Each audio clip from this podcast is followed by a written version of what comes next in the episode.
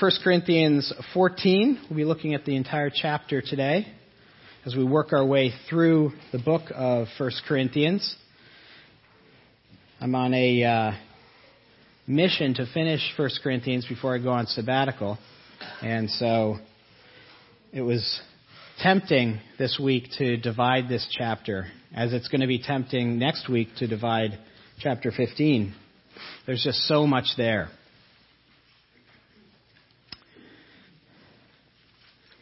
As you turn there, just please uh, bow with me one last time as I pray. Lord God, I pray that you will help me not to just explain the text, but to also apply the text. Let this not just be an intellectual endeavor that is so tempting to engage in, but one in which your Spirit will change our hearts and our minds. In Jesus' name, amen. I don't know if you guys have seen the movie The Emperor's Club. That is a movie with Kevin Kline, and it portrays he portrays a history of Western, Western Civ, a history professor in Western Civ at a private school. And it's the first day of class, and about thirty students walk in and sit down to a classroom decorated with maps and busts of, you know, Caesar and Socrates and Plato. And the professor asked one student to go, stand up and go to the back of the room. If you've seen this movie, you know this. Go to the back of the room and read the plaque that's over the entryway. And the nervous student walks to the back and reads this. I am Shutruk-Nahunte, king of Hassan and Susa, sovereign of the land of Elam. By the command of Inshushanak, I destroyed Sippar. I took the steel of Nahasan and brought it back to Elam, where I erected it as an offering to my God in Shishanak. eleven fifty-eight, Shutruk-Nahunte. The teacher then asked the class, is anyone familiar with Shutruk-Nahunte? Class doesn't know. He says, open your history books and find him there. And they all start rifling through their history books, and he stops them and he says, you won't find him in your history books, in any history book. He goes to a map and points to it, and he says, he was a king, sovereign of Elam, destroyer of Sippar, but his accomplishments cannot be found in any history book. Why? He then says, because great ambition and conquest without contribution are of no significance. And then he challenges the class. What is your contribution going to be? That is a challenge that Paul would put to the Corinthian church here. Are you so concerned about how you look, about your position in the church, about what gifts you have and how you're using them to draw attention to yourself, that you're not contributing to the body?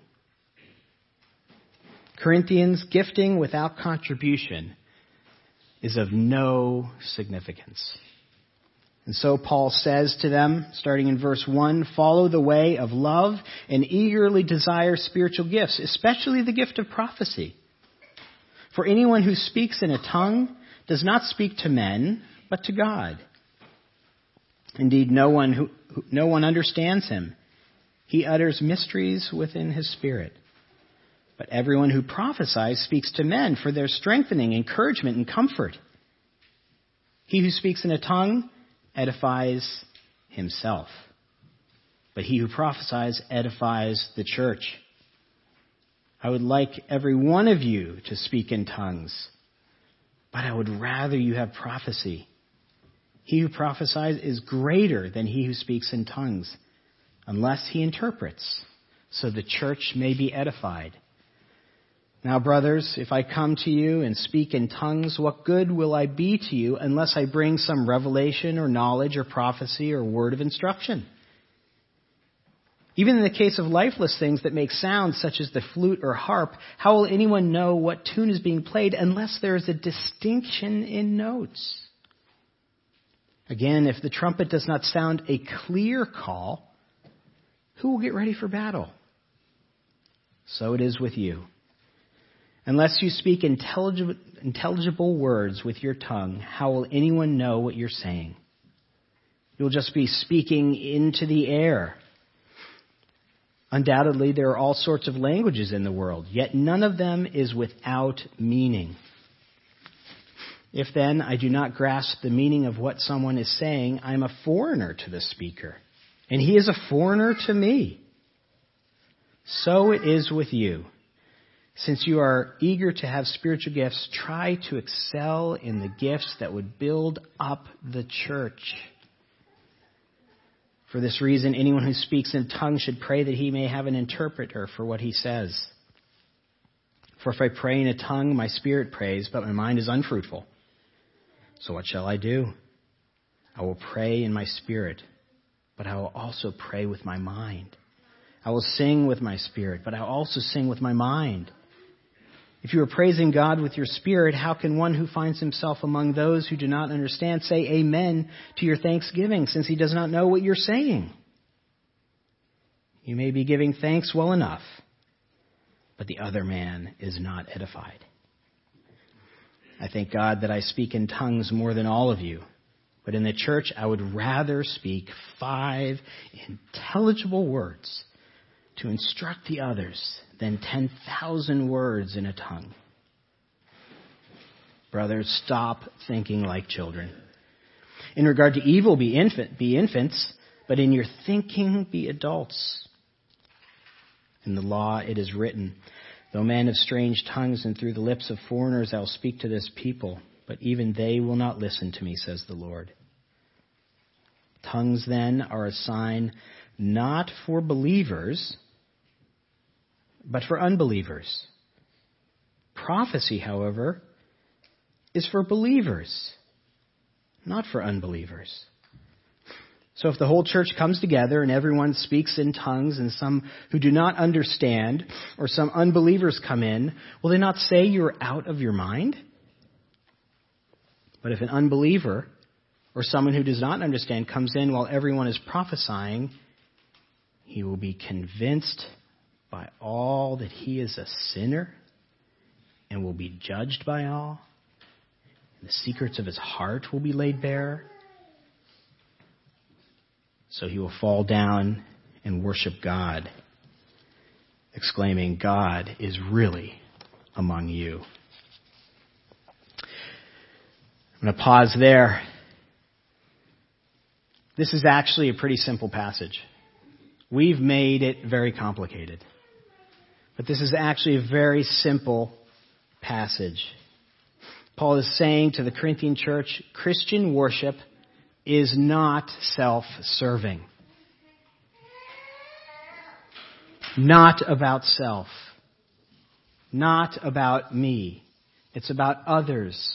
It's about enriching others. It's about building others up. Now, just as an aside, we know that the purpose of worship is to glorify God.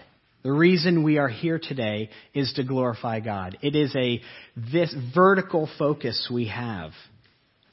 Paul knows that, and in other places he draws our attention to that. But here he is talking about the horizontal aspect of worship.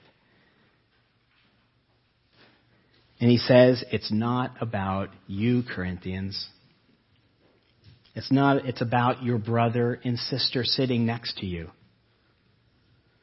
Elevating, educating, edifying them.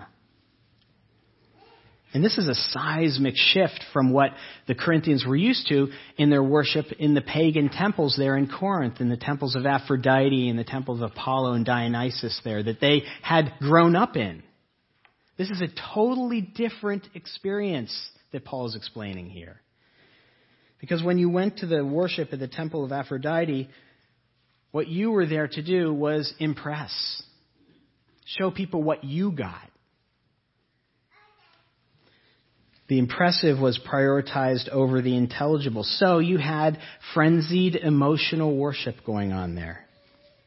The more frenzied, the more spiritual. Spontaneity was prized at the temple of Apollo.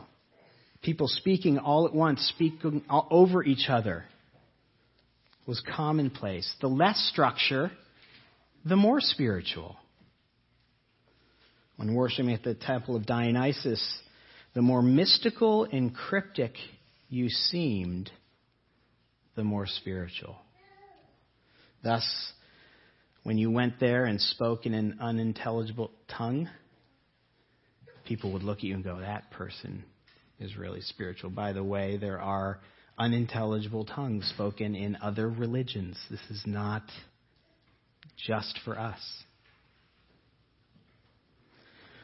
But Paul looked at their worship services and saw that it was unorganized, unintelligible, and self-centered. Those three things. Unorganized, unintelligible, and self-centered. In this chapter, he pens a corrective for those things. And the first corrective is, Christian worship is not to be centered on self, but others. In other words, edification of others matters. That's Paul's main point he wants to lay down here. Edification of others is what matters in worship. He says it over and over again. Look at verse five. He says it there. I would like every one of you to speak in tongues, but I would rather you have the gift of prophecy. He who prophesies is greater than the one who speaks in tongues unless it is interpreted, so that the church may be edified. Look at verse twelve. Try to excel in the gifts that build up the church. Look at verse seventeen in the negative sense, that you may give thanks well enough, but the other man is not edified. He's saying your brother's not edified when you're speaking in an unintelligible tongue. And as we go on, we'll see that in verse twenty-six as well. He's dealing with the horizontal aspect of worship here.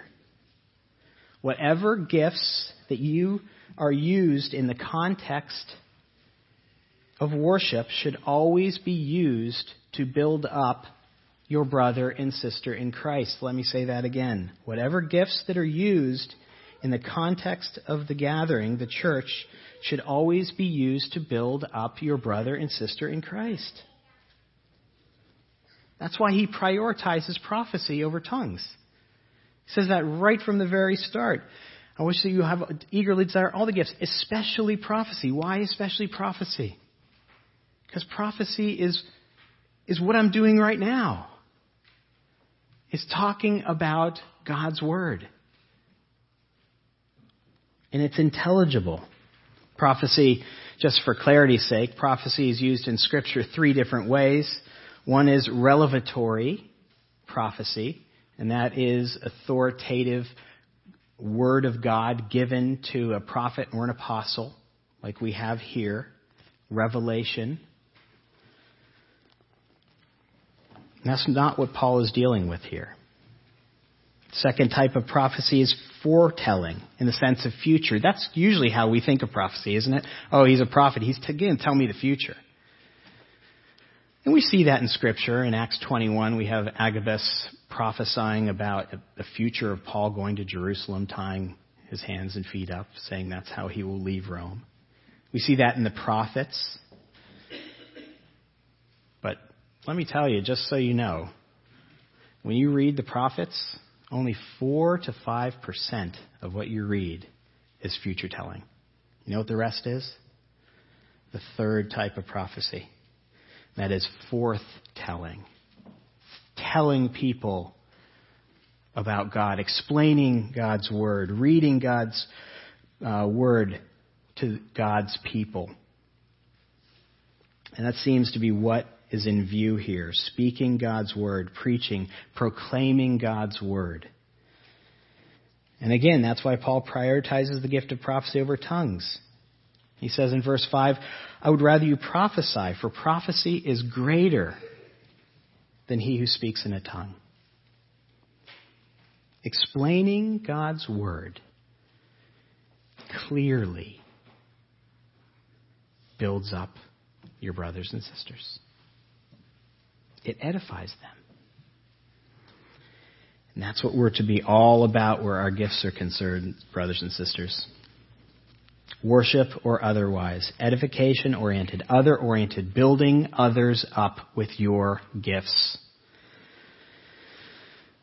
But there's the rub. Our flesh is always kicking against that. Our flesh always wants to turn everything into it's all about me, doesn't it? Our flesh is so self-focused. It distorts everything. Think about it. It distorts our view of authority. God gave us authority as something sweet and to be cherished and that we flourish under. We flourish under authority. But how do we think of authority? You're not going to tell me what to do, right? Or think about marriage, how our sin distorts marriage. We're always thinking about, well, hold it. He's not doing this for me. She's not giving me this. She's, it's all about me. When, and I, and I read Steve's, Steve Philbrooks' sermon. He sent it to me before he preached it yesterday. He got it right. It's all about the other. And it distorts our gifts too. Our flesh distorts our gifts to serve us. Just think of some of the gifts. Hospitality. The gift of hospitality. How can our flesh distort the gift of hospitality? Well, instead of opening your home to all and making every single member feel welcome, loved, and cared for, well, you're only hospitable to those people you feel comfortable around. Or only those who you want as friends. Or only those who feed your ego. I mean, invite those people over. Or what about the gift of service? Instead of serving indiscriminately, joyfully, under the radar, you limit your service to those who are easiest to serve. Those who really appreciate and tell me how much they really appreciate me. Or make sure that people see how hard you work by your dour expression. Or how about the gift of leadership? Instead of using your gift to selflessly help organize the body in a certain gen- in a certain direction, you lead to advance your g- agenda, your ideas. You use it only if you can be in the spotlight. You never relinquish or delegate because it's all about you. You lead only when people are willing to follow and are happy to follow you. And you don't lead when it gets tough. You say, you know what those people say? I'm out of here. The gift of generosity. Instead of being giving because of what you have been given in Christ, you always have the unless and if in mind. You always have the unlesses and ifs in mind. I'll give if. Unless they do this.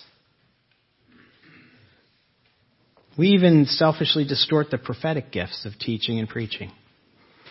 We teach in order to appear smart or gain a following or impress others. We use big words like infralapsarianism and penal substitutionary atonement to impress others.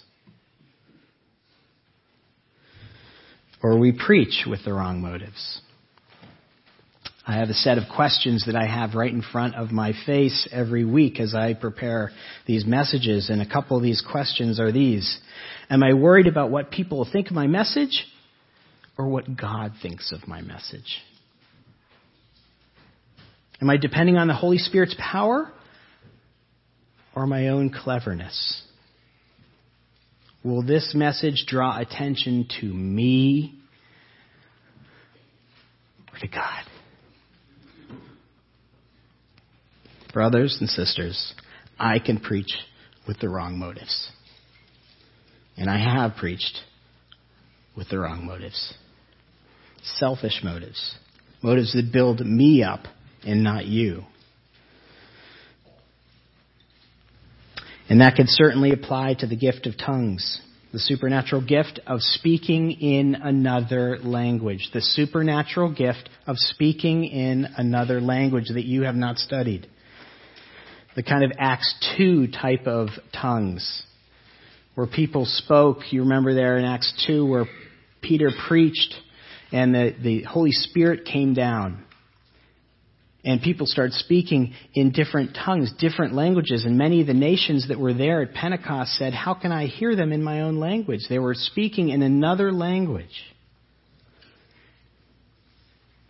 This gift is especially vulnerable to pride, especially vulnerable to selfishness and building yourself up, especially vulnerable to impressing others.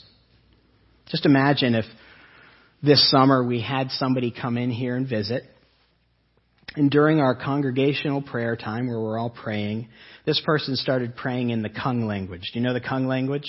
That's that language in Africa that has the clicks, you know, that kind of language. Imagine if they just started praying in that language. Imagine the temptations, first of all, that person would have.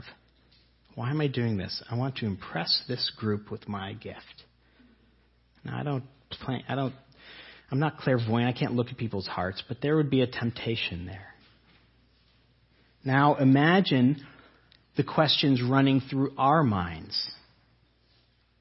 Here you have this person praying in this Kung language. What would you be thinking? Here's what I would be thinking. Maybe you think would be thinking these same things.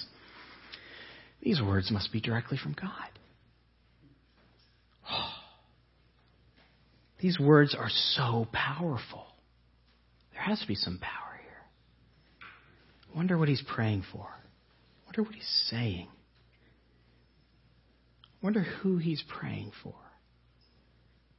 I wish I knew what he was saying. That's the point.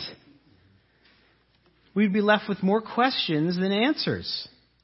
That's not edifying, and that is Paul's point, which leads to our second corrective. Worship should not be unintelligible. It should be understandable. You should understand what's going on in the worship service. Clarity matters. See, the Corinthians were all speaking in tongues, in different languages throughout the service, some over another.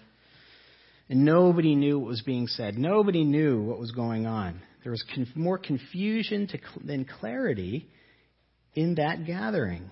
And Paul says clarity is critical to worship. Going on twenty years ago now, I can't believe I'm using those types of amounts of time. Uh, twenty years ago, Carrie and I uh, were just starting seminary, and uh, we wanted to worship in the town in which we lived, which was Salem, Massachusetts. So you can imagine the difficulty there, first of all. So we found this church, and we went and we sat down, and it was a church about the, maybe a little bigger than this, but about probably half the size of this in people. And we sat down. And as the service got going, the the the minister stood up and he said, "Let's make a joyful noise to the Lord." And Karen and I were like, "Oh, this is okay." And then the band, who was behind him, all started playing different notes, hitting the band, hitting the drums, and and none of them in sync. They were literally making a noise, don't know how joyful, noise in the worship service.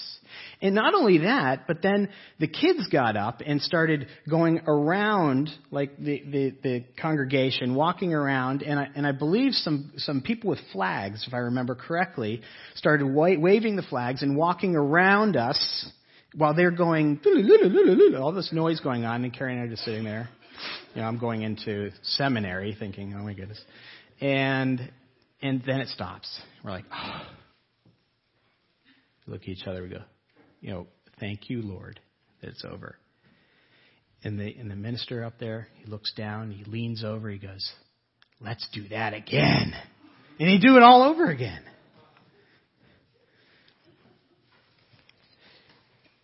That's the problem that Paul is having with tongues in the church. It's confusing and purposeless, just like that worship service.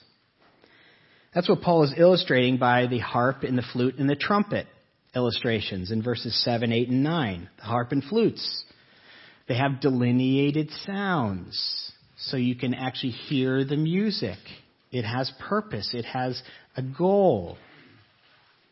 The trumpet sound in battle has to be clear, because that sound calling people to battle has a purpose. That's the, that's the point of the trumpet or bugle. And so too with you, Paul says. Your gift of tongues has to have a purpose for others. Your gift of tongues has to be clear.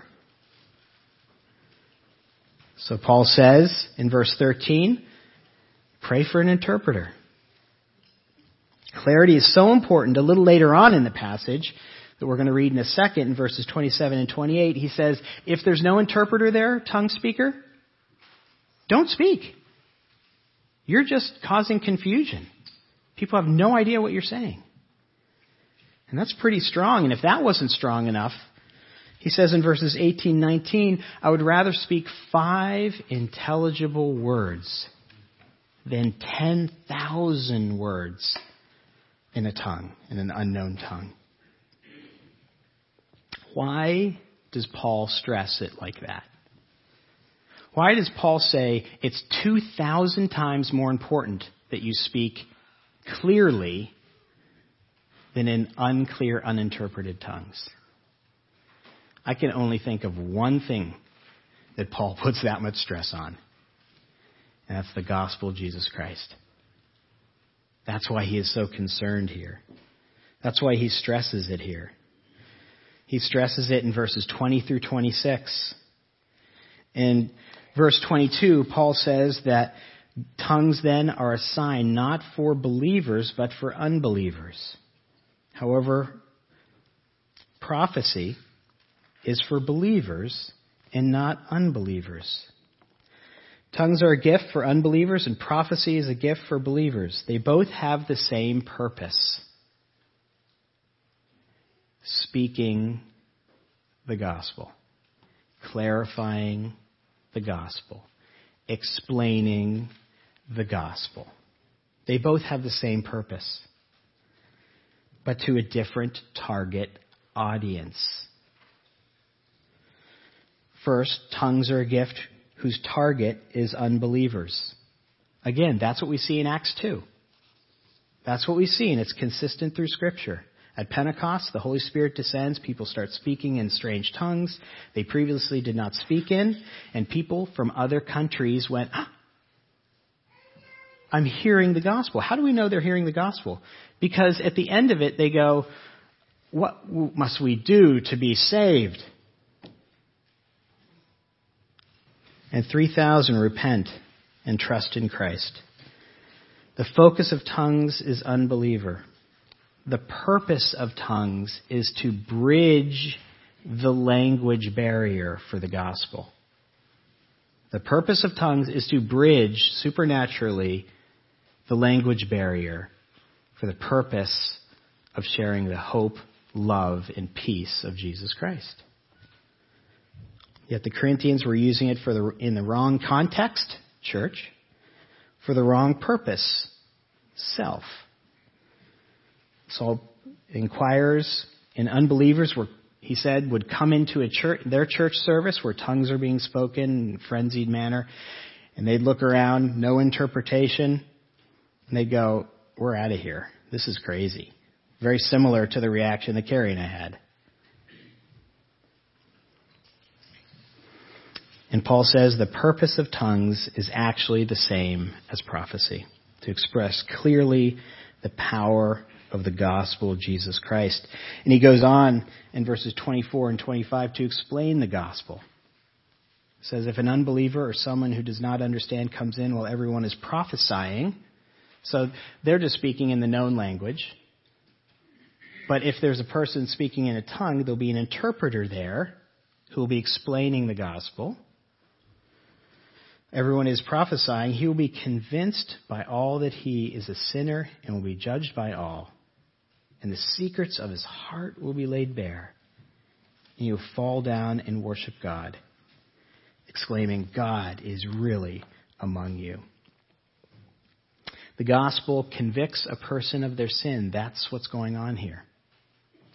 The gospel convinces them that there's actually a judgment out there. I mean, beforehand, before you're a Christian, you, you live your life as if there's no judgment, right? I can do anything I want because there's no, there's no consequences to this. When you understand the gospel, you go, hold it, there's going to be a time when I have to give an account of my life. There's a change there.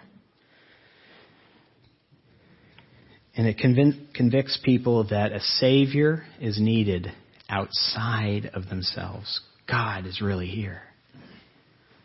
That's the purpose of the gospel, not how to live a good moral life. Let me say that again. The reason, if you're here at church today and you think, you know, I just need to brush up my, my exterior, I just need to learn how to live right, you're not here for the right reason. And you won't hear that here. The gospel is not even how to become a better person. I just want to be a better dad or a mom. I just want to, I just want to be a better community member. There might be some effects of that, and there should be, to your change of heart. But really, it's about your change of heart. No, Jesus lived and died to deal with your and my core problem. And that core problem is sin, judgment, and salvation. So Jesus came and lived a sinless life. He lived the life that you and I can't live, sinless, righteous, perfect, to deal with our sin issue, because we can't live a sinless life. And he went to the cross, and Jesus cried out, forgive them, they don't know what they're doing. He was at that moment on the cross saying, God put their punishment on me. And God did just that. God's judgment for your sins and mine were punished in Jesus' death. And that's the judgment. And because he rose from the dead and lives on today, if you believe and trust in what Jesus did and not what you can do, not by your own good works, if we believe that we need a Savior and the Savior isn't us, the Bible says anyone who trusts in Jesus will never be put to shame. Romans ten eleven. That's the message that Paul needs to be crystal clear. That's the clear and edifying gospel that matters, not some supernatural experience, not some impressive gift. David Jackman says in his commentary, congregational meetings are to be judged not by their excitement levels, but by the content of the message proclaimed. And that's the message that Paul wants proclaimed at Corinth. And that's the message that we want proclaimed here at S W H C C. The last corrective Paul writes is that worship is not to be totally unstructured and unplanned and spontaneous, but is to be thought through, intentional, and purposeful. In other words, order matters in worship. Look with me at verse twenty-six. What shall I say, brothers? When you come together, everyone has a hymn or a word of instruction, a revelation, a tongue, or an interpretation. All of these must be done for the strengthening of the church. If anyone speaks in a tongue, two or at most three should speak at a time, and someone must interpret. If there's no interpreter, the speaker must keep quiet in the church and speak to himself and to God. Two or three prophets should speak, and the others should weigh carefully what is said. And if a revelation comes to someone who is sitting down, the first speaker should stop. For you can all prophesy in turn, so that everyone may be instructed and encouraged. The spirits of the prophets are subject to the control of the prophets, For God is not a God of disorder, but of peace. As in all the congregations of the saints, women should remain silent in church. They're not allowed to speak, but must be in submission, as the law says. If they want to inquire about something, they should ask their own husbands at home, for it is disgraceful for a woman to speak in the church. Did the word of God originate with you, or are you the only people who it has reached? If anybody thinks he is a prophet or spiritually gifted, let him acknowledge that what I am writing to you is the Lord's command. If he ignores this, he himself is to be ignored. Therefore, my brothers, be eager to prophesy and do not be for, not forbid speaking in tongues, for everything should be done in a fitting and orderly manner. Those words should have been heeded by that pastor and those elders if they had them in that church that we visited almost twenty years ago. Everything should be done in a fitting and orderly manner. Now, I, I agree with uh, one of the commentators here, Stephen Um, in his commentary on this section, that Paul is walking a, a thin line here, a thin line between order and freedom. He writes, freedom for the sake of freedom is chaotic. We all know what that looks like. Or order simply for sake of order is despotic. And possibly some of you have experienced this type of church as well, where you're scared to do something wrong. Okay, do I do that or not? I don't know. I'm just petrified that I'm going to do something wrong in this service. What Paul's advocating here is order for the sake of freedom, which is liberating. Balanced, gracious, liberating order. And he applies it to three areas in the Corinthian church: tongues, prophecy, and women speaking in church. Let's take their hot button issue first. Their hot button issue is tongues. So, Paul says, okay, let's have some order around tongues. Let's speak one at a time, not frenzied over each other like you're used to. And two or three tongues is enough. Let's not let it dominate the worship service. And they have to be interpreted. No interpretation, no clarity. No interpretation, keep it to yourself. Paul also wants there to be freedom too, and that's what verse thirty-nine gives them. He says, after he says all this, I do not forbid anyone from prophesying or speaking in tongues. There's freedom there. People have asked me over the last fourteen years, do we allow tongues in our worship service? And I say, yep, absolutely. If there's an interpreter, absolutely. If not, just keep it to yourself. Next, Paul deals with prophecy in the Corinthian service. There should be order, he says. Same thing. Prophesy one at a time. Don't speak over each other. Perhaps two or three in the service. Let's make room for other things in the service, like singing and prayer. Let's not let that dominate as well. Then take time to weigh the prophecy. What does he mean by this? It's probably meaning a prophecy was, was spoken. In other words, somebody quoted from the Bible. And then there was time to to try and talk about that, the interpretation of that and how it applies to the body. Probably very similar to what we do back in adult Sunday school, if you've ever gone there. Take time so that the edifying work can be done.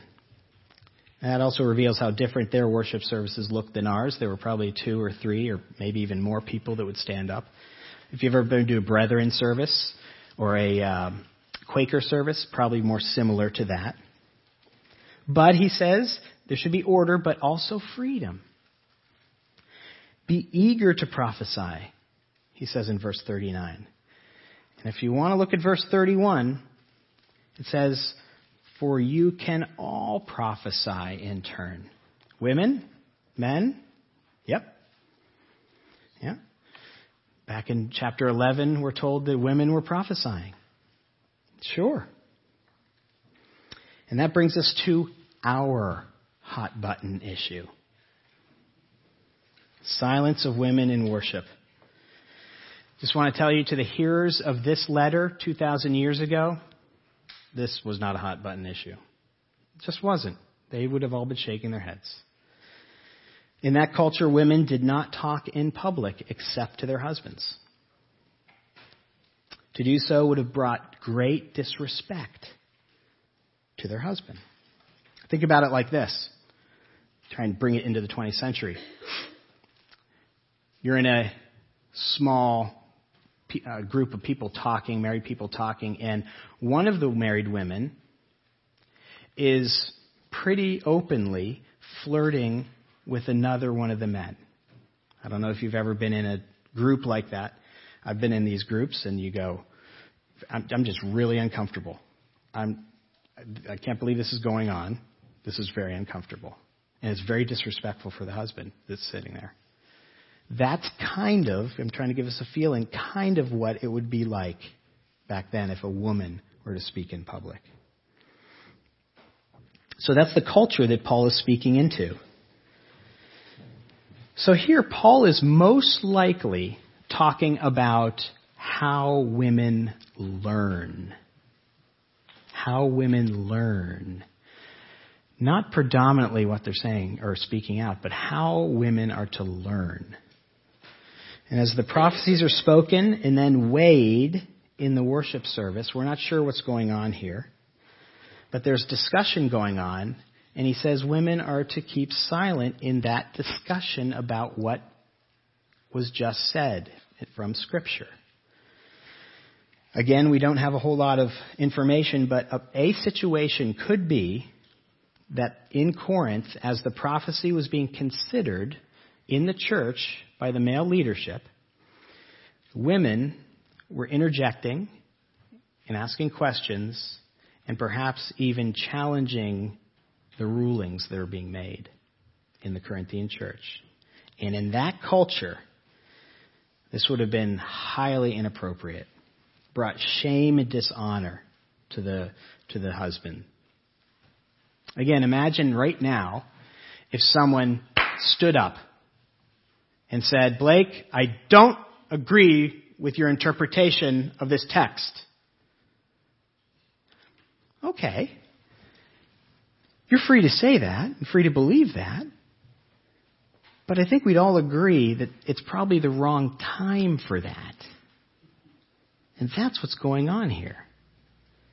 He's saying, just be quiet in church. If you disagree or you have another another slant on this text, go home and talk about it with your husband. Learn in that context. Seems to be what Paul is saying here. And according to verse thirty-seven, order the Lord commands. The order is what the Lord commands in the worship service. He needs it orderly. And the Corinthian church was out of order. So, incredibly briefly in conclusion, worship matters to the Lord. He wants his worship to be edifying, clear, and liberatingly ordered. As I've said, from the moment I got here fourteen years ago, everything else we do can go away, guys. Everything else we do can go away. But not this. This matters.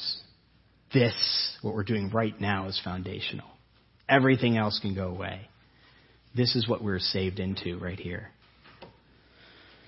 Because that's our highest and greatest perf- per- uh, purpose. Please pray with me.